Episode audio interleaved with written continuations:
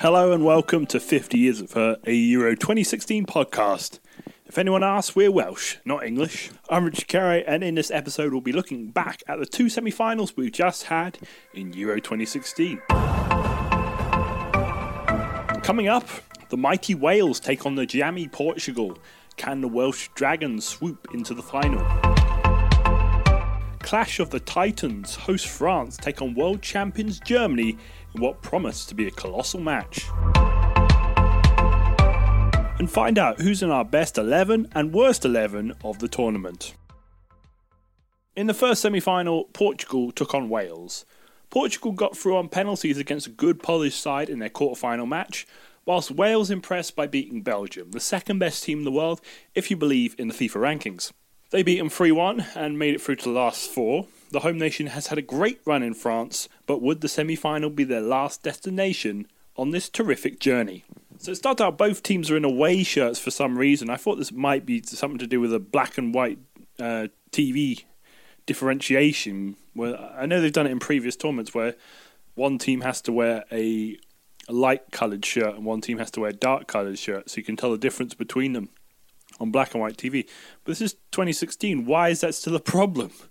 You know, we got we got digital TV, HD TV, 3D. It's like who's got black and white these days? Wales are playing the tactics I usually use on PES or FIFA, which is a 5-4-1 formation. It does really work well for the counter attack. So there's a possible push in the area by Collins on Ronaldo, but nothing is given. A Joao Mario shot, he pulls it way wide in the end. Bale crosses it into King. He can't get on the end of it, and Rui Patricio manages to handle it. A Bale shot from distance had Robson Kanu in support, but he didn't use him, and he put it straight at Rui Patricio. Robson Kanu crosses the ball into King, but he puts it wide and it's deflected out for a corner. At half time, it was Portugal nil, Wales nil. In the second half, a short corner by Portugal. Joao Mario plays it to Nani. Nani crosses it into Ronaldo. He heads it into the net, 1 0 Portugal makes him the joint league goal scorer of all time in the Euros with Michel Platini. There's a Ronaldo shot from just outside the box and it's turned in by Nani to make it 2 0. Uh, Renato Sanches in the play might have been offside, but it, it was, there was a bit of a question whether he was active or not. Bale takes a free kick from 40 yards out, but it goes straight into Rui Patricio's hands. There's a Ronaldo free kick that goes over the bar, but only just. Nani takes a shot from distance, it's safe but fumbled by Hennessy, and the rebound doesn't go on target. It's a Vokes header, but it's way off target. Renato Sanches has a good run, but his shot is wayward. And then they took him off to bring Andre Gomes immediately after. There's a long shot by Bale, but straight down the chest of Rui Patricio. Joao Mario shot in the box. Hennessy almost does a Hart. He saves it, but it slips through him. But he does manage to pick up the ball before it goes over the line. It's a Bale shot from distance, which is going all over the place, but a good save by the keeper denies him. A Williams shot hits his own player, Sam Vokes, and goes out for a throw in. Ronaldo's in and through. He's round the keeper, but he puts it in the side netting at an acute angle, and at full time it ended Portugal 2, Wales nil. Well, in fairness, Portugal actually deserved to win this match for a change. It's their first win in normal time in the entire competition in the bloody semi finals. A team really that should have got knocked out in the group stages, and if the old system was still intact, they would have got knocked out in the group stages as they came third. If they win this competition, I'll go crazy. They should not win it at all. But Ronaldo did turn up tonight, and Nani, who's probably been Portugal's best player in the tournament, also had a good shift. It actually looked like an attacking threat for the first time since the Hungary game. The defence also looked good even without Pepe, and maybe it's even better without him, who knows. Wales got unlucky but showed to lack strength in depth in their squad really in this game. I mean, Ramsey was out uh, and uh, Davies was out before the match. I think Ramsey was a big blow because they seemed to struggle with creating chances in that midfield. I thought Gareth Bale didn't play as well as he did in the other games. His chances were few and far between. And the substitutes, although they were attacking for Wales, just didn't really uh, make that much difference. And I guess it was just a stage too far for the Welsh what a fantastic Euro 2016 they've had. Semi finalists when they haven't even qualified for a major tournament since 1958. The big thing for Wales will be to try and qualify for more tournaments. Getting into the 2018 World Cup will be a great achievement for them, and if they show the quality they have over this last month, I think they can do it.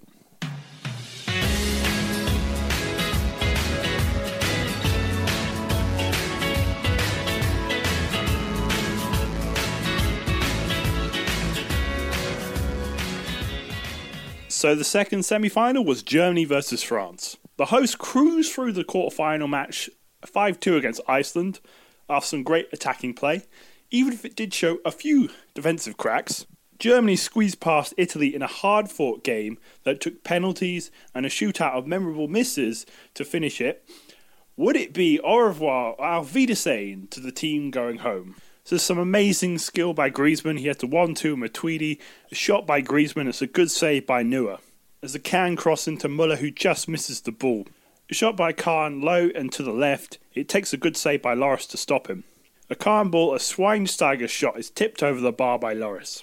There's a Kimmich cross. It falls to Draxler, almost falls to Muller, but it's cleared just in time. Pogba takes a free kick, but it's straight at Neuer. Muller takes a shot, but without much power, and it's saved relatively easily by Loris, although he does struggle a little bit. Evra plays it to Griezmann in the area, and he hits it into the side netting. Giroud is in and through it goal. It's a fantastic tackle by Höwedes to prevent the opportunity. Giroud could have passed it actually, and they would have been in and through there. There's a corner for France, a handball by Schweinsteiger, really unnecessary.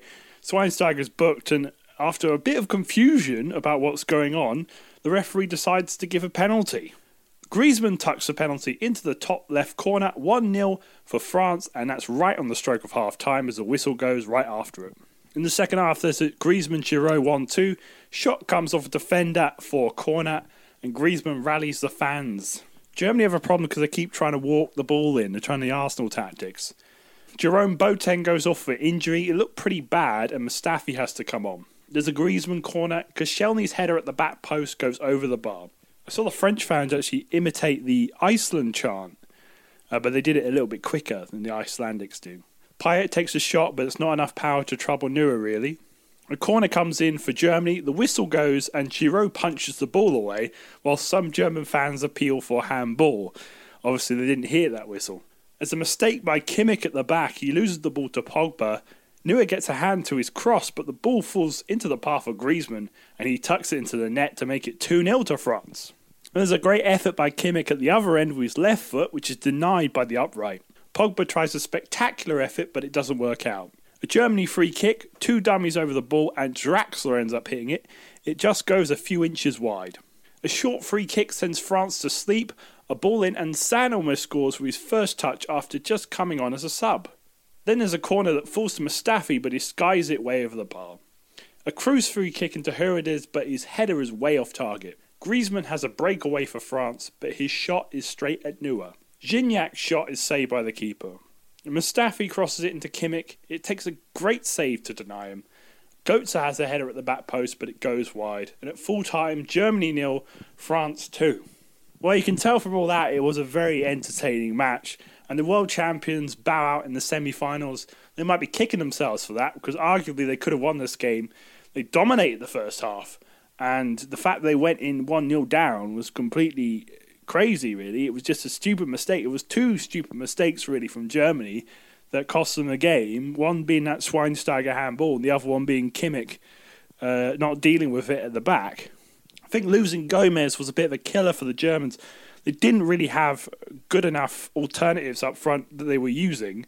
They tried it with Thomas Muller, but he seems to have this Euro curse, so he doesn't play very well. I thought he was subpar today. I think maybe they could have started with Götze instead, or even gone for something a little bit ambitious and started Leroy Sane because he looked pretty good when he came on the pitch, but he didn't have a lot of time to really embed himself.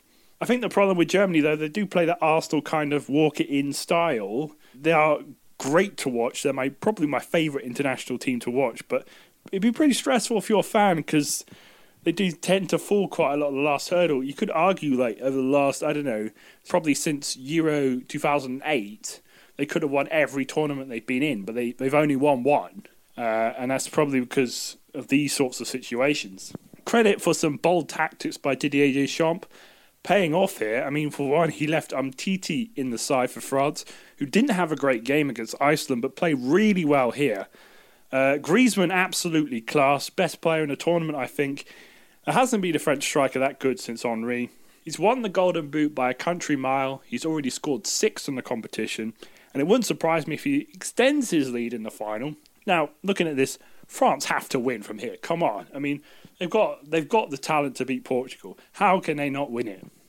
Overall, a very good game of football. Like I say, both teams attacked the game and wanted to win. France came out literally minute one and were attacking, and so were the Germans. The only thing it lacked really was some late drama after that second France goal win, and it would be nice to have seen Germany get that one back and make it a, a tense last 10 minutes. But a match really fitting for a final, so it's a shame the stupid draw made it the semi final. So that means on Sunday at 8 pm in the Stade de France, it's going to be Portugal versus France, and the winner will be the winner of Euro 2016. So, in terms of predictions, I've decided I'm not going to do any predictions anymore because I've been wrong so much of the time here. Like, I did semi final predictions, still got one of those wrong. I did get the Portugal one right. However, before the tournament started, if you listen to the very first episode of 50 Years of Hurt, you will find out that I did predict France will win the whole thing. So, that uh, prediction is still on. We'll see how that goes on Sunday.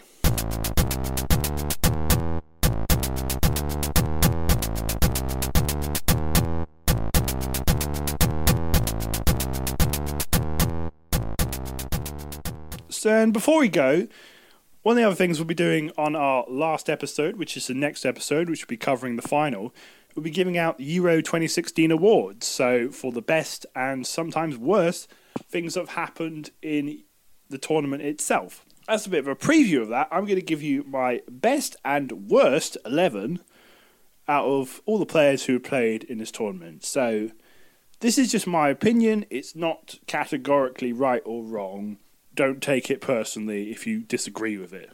Let's start with the worst 11, shall we? Let's be critical. In goal, I've got Joe Hart, the England goalkeeper.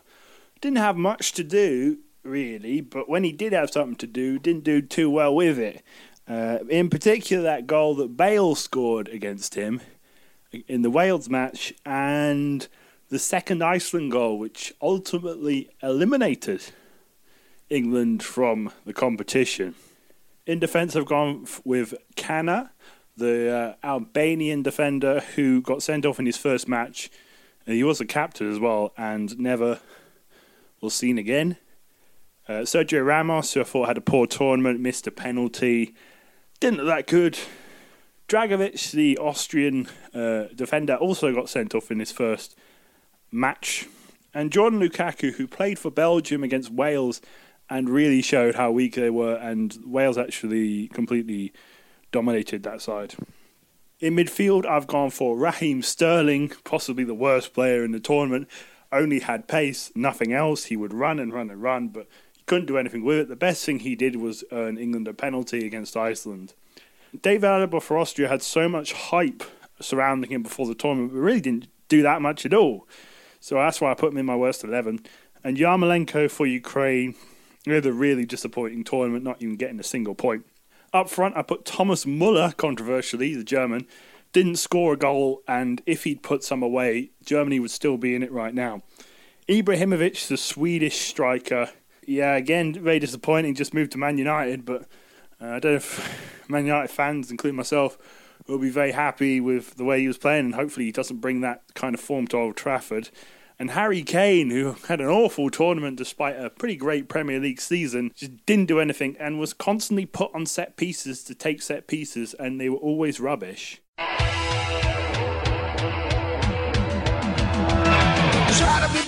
Cause you're only a man, Try to believe,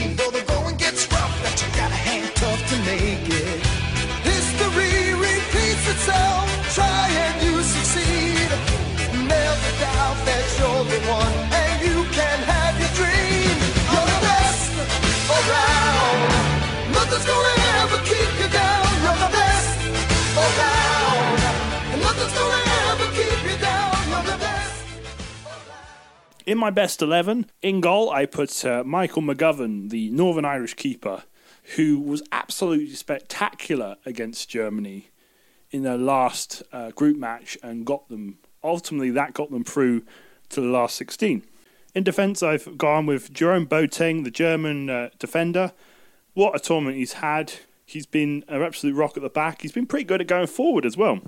Ashley Williams, the Welsh centre back, led by example. Bonucci, the Italian defender, scored that crucial goal against Germany. Had a good tournament. Unfortunately, he missed the penalty in the penalty shootout. And Robbie Brady, Republic of Ireland's left back. What a, I mean, he had such a great tournament. Apparently, he's worth twenty million pounds now. He scored the goal that got Republic of Ireland out of the group stage, and he also scored the goal against France from the penalty spot. And he just looked really good in every game he played. In midfield, I've gone for Dimitri Payet for France. If it wasn't for him in that first game, they would have actually drawn against Romania, and he's shown a lot of quality. When a lot of people thought Pogba would be the star of the show, Payet has really shone above him. Aaron Ramsey, the Welsh midfielder, had a great tournament, and really that showed when Wales didn't have him in the semi finals. I think he's been brilliant.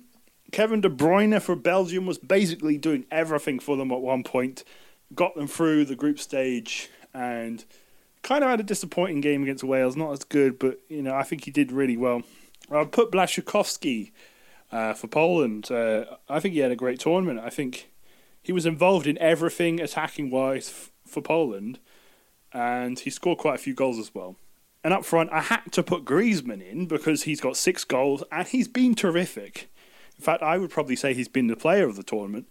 And Nani for Portugal, the shining star over all of the Portugal team, even including Ronaldo, uh, hasn't really shown that kind of form at places like Man United, where he's been before, but has been really good.